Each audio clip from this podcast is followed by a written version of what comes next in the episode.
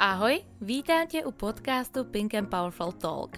Nejrůžovější podcast inspirující k pohybu, zdravému životnímu stylu, pozitivnímu myšlení, odhodlání a osobnímu rozvoji, který je pro nás v životě klíčový. Témata jako sport, zdraví, vztahy, životní přístupy a typy probereme na obrovské vlně radosti a pozitivní energie. A jednu z těch dalších k vám posílám právě teď.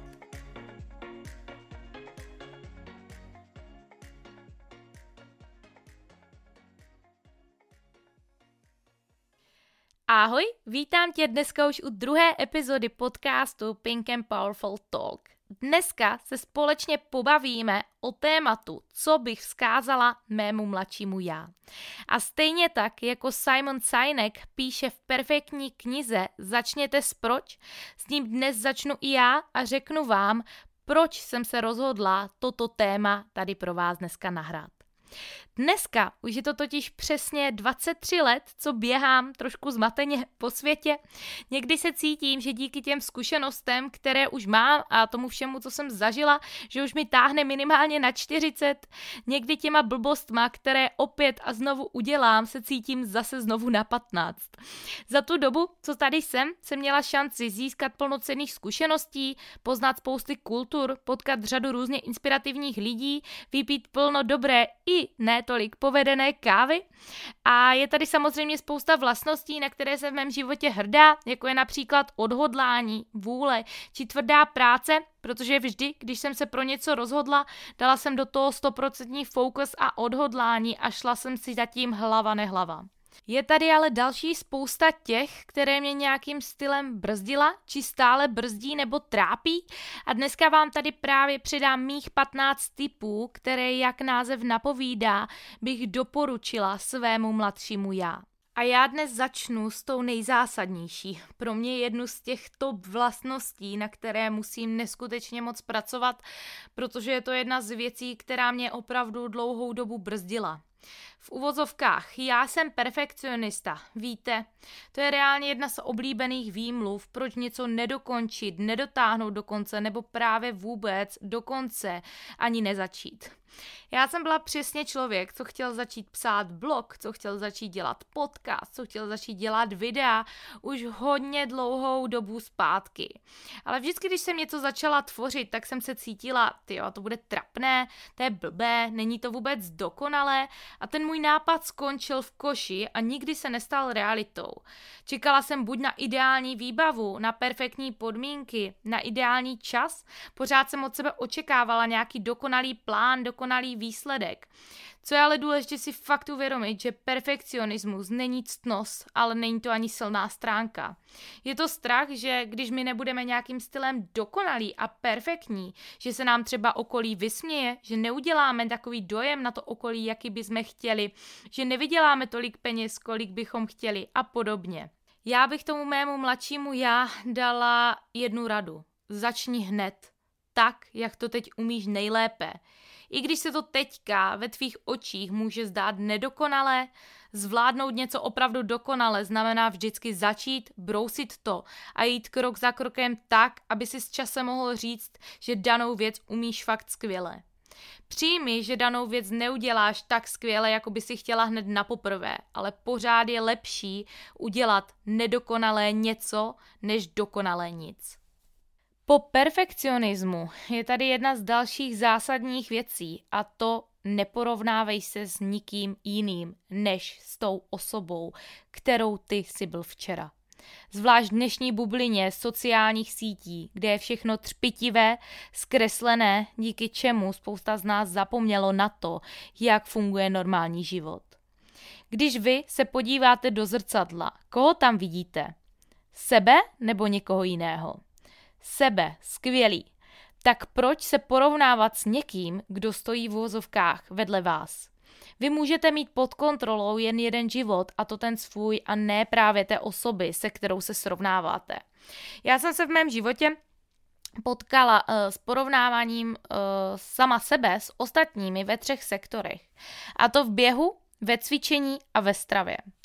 Ve stravě to pro mě bylo asi úplně zásadní, protože uh, každý samozřejmě funguje nějak jinak, každého tělo funguje nějak jinak, každý od přírody vypadá nějak jinak a má nějakou genetiku. A pro mě to byla jedna z těch zásadních otázek, jak to, že ta holka jí desetkrát více než já, podle toho, co dává na Instagram, a já jsem pořád tlustější než ona. Jak je to možné? Teďka, tomu si musíte uvědomit dva zásadní rozdíly. Jak bylo řečeno před chvíličkou, každé tělo funguje jinak. Za druhé, ne všechno, co uvidíte na sociálních sítích, bude vždycky pravda. Já sama jsem měla bohužel zkušenost s tím, že jsem se potkala s někým, kdo byl obrovskou inspirací. Měla jsem o to strašně velké očekávání, strašně jsem chtěla poznat, jak funguje ten jeho lifestyle, jak to, že ten člověk je takový, jako prezentuje a v důsledku byla realita hodně jiná. A to byl pro mě další z impulzů, proč se právě neporovnávat s ostatními, zvlášť ostatními ze sociálních sítí. Když přejdu do toho sektoru sportu, tak to nebyla má zkušenost, že já bych se s někým srovnávala, ale že jsem se snažila vysvětlit lidem v mém týmu, konkrétně teda běžecké skupině Buggy Runners, proč se nemají na závodech srovnávat s nikým jiným, protože ty holky reálně makaly 6 dní v týdnu, měly jako fakt těžký tréninky, troufám si říct, spousta z nich fakt do toho šla naplno, očekávali nějaké výsledky, teďka proběhl závod, oni doběhli třeba na 20. místě a byli z toho strašně smutné. A já jsem jim vždycky říkala, hele holky, podívejte se, jak dlouho vyběháte. Odpověď byla rok, dva, a já říkám, super, dívala ses na to, jak dlouho běhá ten člověk, co ten závod vyhrál? Ne. Dobře, pojďme se na to podívat. Když jsme se na to společně mrkli, tak uh, jsem holkám se snažila vysvětlit a ukázat, že ti, co vyhrávají takové delší běžecké závody, zvlášť půlmaratony, maratony až samozřejmě k ultramaratonům, jsou většinou paní, který může třeba klidně po čtyřicítce. Načež jsem vždycky navazovala jednou větou. Hele, poslouchej, jediné, co liší tebe a toho člověka, co ten závod vyhrál, je ten počet hodin a naběhaných kilometrů, který do toho tréninku dal. Porovnávej se jenom s tím, s kým ty jsi byl včera, nikoli s ostatními.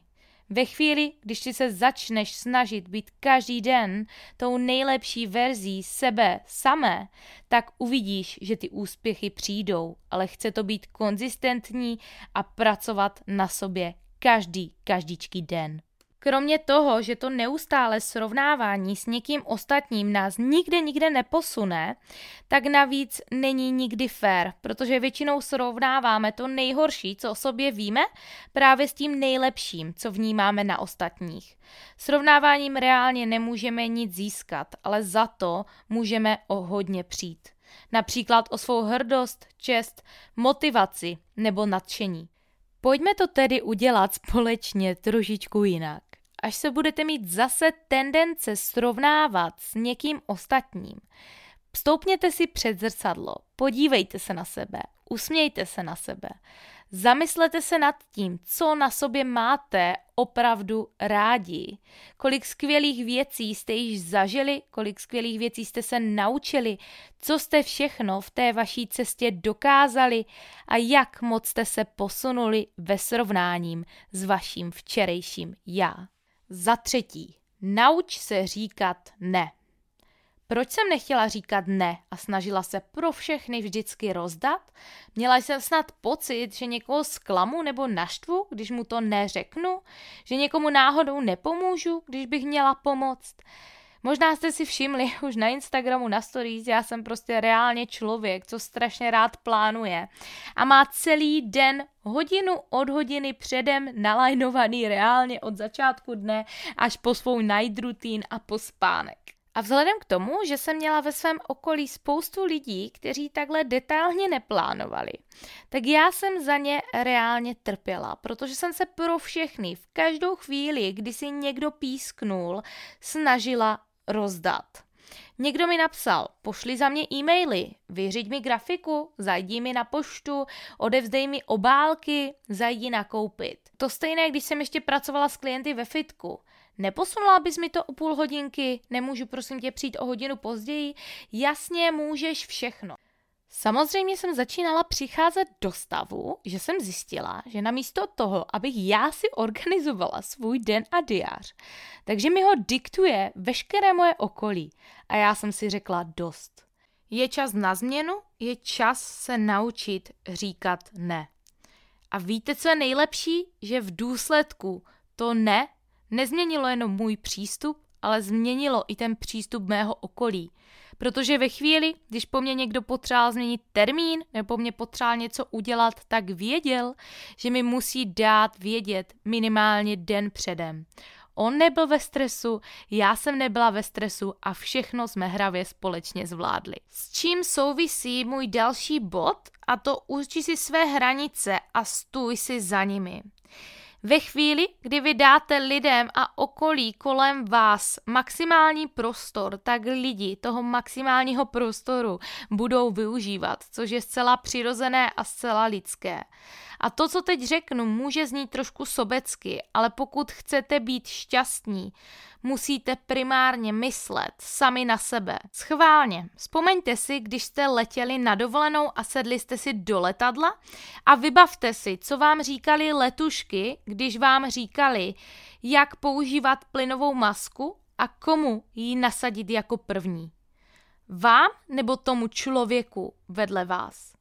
Vždycky vám řeknou, ať dáte plynovou masku první sobě, protože až v tuto chvíli můžete pomoct ostatním. A to je přesně jedna z těch hlavních myšlenek, na kterou myslím, když se rozhoduju, jestli budu raději chvíli tím klidným sobcem, nebo jestli se roztrhám pro ostatní na úkor sebe. Jedním z těch dalších bodů, který tady mám, si troufám říct, že už zažil minimálně každý z nás. A to nenech se ovládat emocemi, respektive nejednej v emocích, protože jak praví staré dobré české přísloví, když jdou emoce nahoru, rozum jde dolů. Věřte mi, není nic horšího, když se pohádáte s někým ve vašem okolí a v největších eh, těch emocích a to zápalu prostě těch pocitů se do sebe pustíte. Schválně, příště, když se dostanete do takové situace, Zkuste to nechat být a napsat si na papír, jak jste chtěli v tuto chvíli zareagovat. Podívejte se na to následující ráno a zeptejte se sami sebe. Budu dneska reagovat stejně? Ne.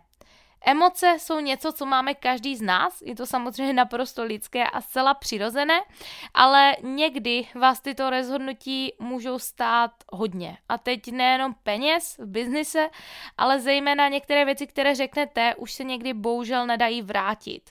Což mě osobně taky naučilo. Taky jsem byla člověk, který eh, řekl hned všechno, co měl na jazyku, a s postupem času, když jsem přicházela do kontaktu se spoustou lidí, v rámci teda konkrétně podnikání, tak jsem zjistila, že to ne vždycky je úplně to pravé ořechové.